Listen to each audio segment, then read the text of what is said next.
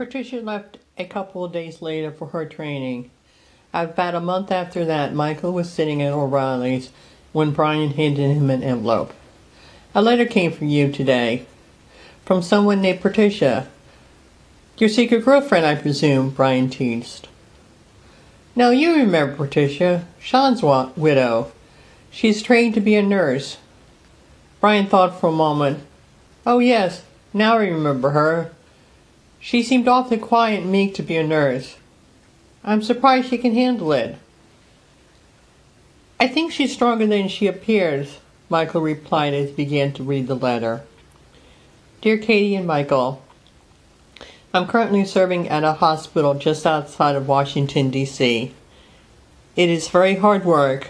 The number of wounded can feel overwhelming at times. Many are so young, some barely older than Michael Jr. In fact, a young rebel boy came in a short time ago who was only a year older than Patrick, just 11 years old. He was trying so hard to be brave, but you could tell he was just scared and hungry. If it were not for the sisters I am working alongside, I'm not sure I can handle the stress.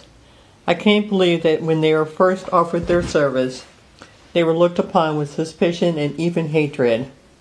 Over the time, though, their dedicated service and hard work have won over most of the doctors and, and almost all the men they take care of.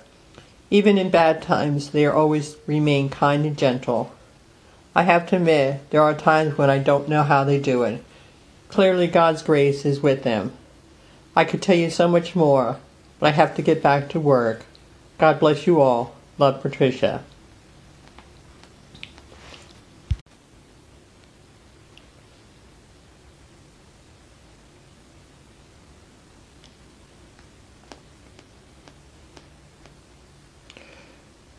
As war continued, so did the draft, and by 1864, both Michael and Katie started to worry about Michael Jr.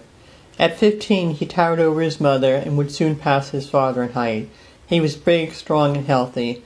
In other words, a perfect target for the da- drafting gangs. Katie had tried to keep him home, but keeping an active 15 year old home was impossible.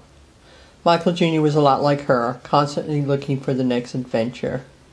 Both Katie and Michael were so worried about him being drafted they didn't see trouble coming from another direction till it was too late.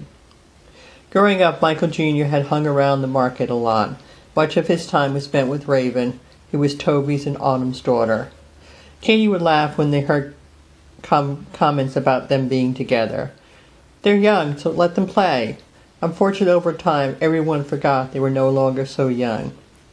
Autumn was the first to see the signs when she noticed that Raven had missed her time of the month. At first, Autumn ignored the sign, thinking or maybe hoping it was just because she had been sick that month. Slowly, though, she realized that it hadn't been the flu at all. Raven was definitely pregnant, and Michael Jr. was an excellent candidate for the father. That Monday morning, when Katie stopped at Autumn's st- market stall, she was surprised when Autumn came up and spoke to her. I need to talk to you in private. Okay, said Katie as she followed Autumn behind her stall. Raven is pregnant, and I think Michael Jr. is the father. Katie stared back at her as if she had spoken a foreign language. What? Raven is pregnant, and Michael Jr. is the father. No, I don't think so, Katie said as she, as she turned around and walked away, leaving Autumn just standing there. That night, Michael came home, and he knew there was trouble because Katie met him at the door. Okay, who did it, and what did they do? Autumn said Raven is pregnant and Michael Jr. is the father. Is she sure? Sure that she's pregnant or that Michael is the father? Both, I guess. Yes, she's sure of both. We need to speak to him. No, I will do that. That is my job, Michael said. When Michael Jr. came home that evening, Michael was waiting for him. We need to talk. Michael Jr. started to make a joke, but stopped immediately when he saw his father shake his head. Okay, Michael Jr. said as he followed his father out the, the door. Where are they going? Danny asked. Can I go with them? No, your father needs to talk to your brother alone. About what? That is between your father and brother. Now sit down. Danny sat down looking at the door, but then started to read. Michael and Michael Jr. walked together in silence down the street toward O'Reilly's. They entered O'Reilly's and Michael took a table toward the back and sat down, indicating to Michael Jr. to take a seat. There was silence for what Michael Jr. thought was forever. Then his father spoke, and Michael Jr. quickly realized that minute had never come. Have you been with Raven?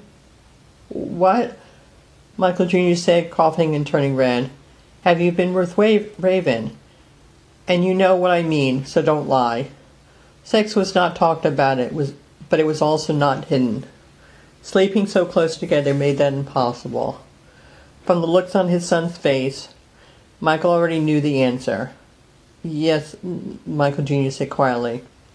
Well, she is with child. If it is yours, you will take responsibility for it. Yes, father. Michael raised two hands to the bartender for two beers. When the server put them down, he handed one to Michael Jr. Is he old enough? Well, he's going to be a father, so yes, I think he is.